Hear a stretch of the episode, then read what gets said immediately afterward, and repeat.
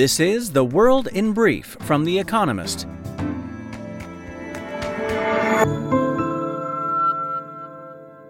Our top stories President Joe Biden rejected the idea of a new Cold War with China and said he believed Taiwan faced no, quote, imminent threat of invasion. The remarks came after a three hour meeting with his Chinese counterpart Xi Jinping ahead of the G20 summit in Indonesia. Antony Blinken, America's Secretary of State, will visit Beijing early next year to follow up on the talks. Ukraine's President Volodymyr Zelensky visited the liberated city of Kherson and addressed a crowd gathered in the main square.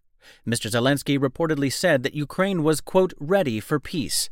Earlier, he said that investigators have documented more than 400 war crimes committed by Russian troops around the city. Ukraine has also accused Russia of laying mines around critical infrastructure. Brazil, the Democratic Republic of Congo, and Indonesia, which host more than half the world's rainforests, announced plans to work together to conserve them. The pledge was made in Bali ahead of the G20 summit. Meanwhile, at COP27 in Egypt, G7 countries launched an initiative to ensure vulnerable countries hit by climate disasters. Germany offered 170 million euros, or 175 million dollars, of the initial 210 million euros needed for the scheme. Turkey's interior minister said that Kurdish militants based in northern Syria were to blame for a bombing in the heart of Istanbul on Sunday, which killed six people and injured about 80. He said police have arrested someone suspected of planting the bomb and detained another 46 people. Turkey's president had been talking up the threat of terrorism lately. China's regulators cheered investors with a plan to rescue the country's embattled property markets. The People's Bank of China and its partners outlined 16 steps they would take to strengthen the sector, starting with extensions on debt repayments. At one point, shares in Country Garden, a developer, leapt by more than 50%. Many firms enjoyed gains of 30% and more. Amazon will lay off around 10,000 employees in its technology, human resources, and retail divisions, according to the New York Times. The redundancies slated to begin this week represent 3% of the e commerce giant's workforce and the largest such cut in its history. It follows similar moves by Meta, Twitter, and Lyft as America's big tech industry grapples with the possibility of a looming recession. There was still no certainty about which way America's House of Representatives would fall as glacial counts in several too close to call races continued. The Republicans are six seats short of the 218 they would need for a majority. The Democrats are on 204. The final results may not be known for days. Over the weekend, the Democrats secured control of the Senate with wins in Arizona and Nevada. And fact of the day 10.4 billion, the size at which the global population is expected to peak sometime between 2080 and 2100.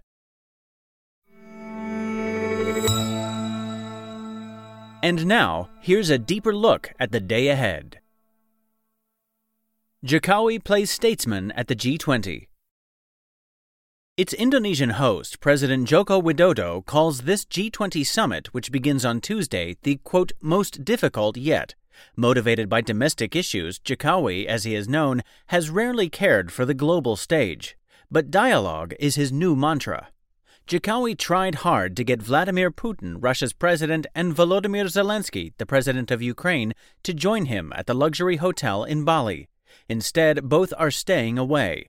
But Western leaders may yet boycott a photo shoot if Sergei Lavrov, Russia's foreign minister, insists on joining. Reports on Monday that he is unwell were dismissed by the Kremlin as, quote, fake news. Elsewhere, little progress is expected around issues of global governance, and despite Jokowi's efforts to create a genial atmosphere, the worsening relationship between China and America is the elephant in the ballroom. A meeting between their presidents, Xi Jinping and Joe Biden, on Monday was a dialogue of sorts, but their list of gripes is extensive. The world's 8 billionth person. On Tuesday, the world reaches a milestone. The global population, according to UN projections, will reach 8 billion. 12 years have passed since the world passed the 7 billion milestone, and 6 billion was passed 12 years before that. The rate of growth has fallen. This year, the population is forecast to have risen by just 0.8%, the slowest rate since the 1950s, and a third of the peak in 1963. Women are choosing to have fewer children, and between now and 2050, the UN thinks 61 countries will see their populations fall by at least 1%. The global population is like a train. Slam the brakes on and it stops, but only eventually. According to the UN, it will take 15 years to add the next billion people and 21 to reach the billion after that. The world is coming to an inflection point. The moment of growth that has prevailed since the 1950s is being replaced by stability and stasis.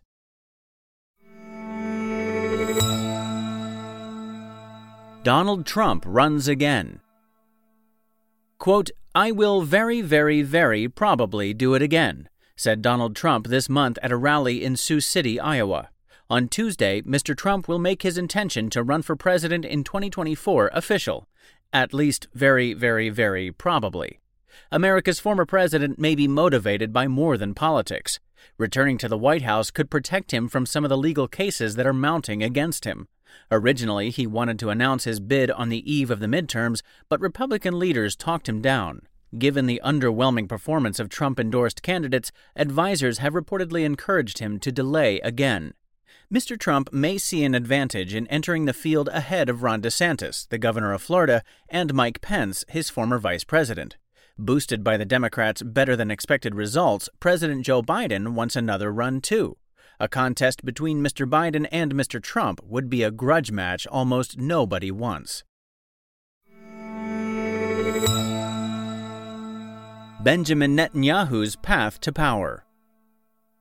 On Tuesday, the 120 politicians elected on November 1st as members of Israel's parliament will meet for the first time in Jerusalem.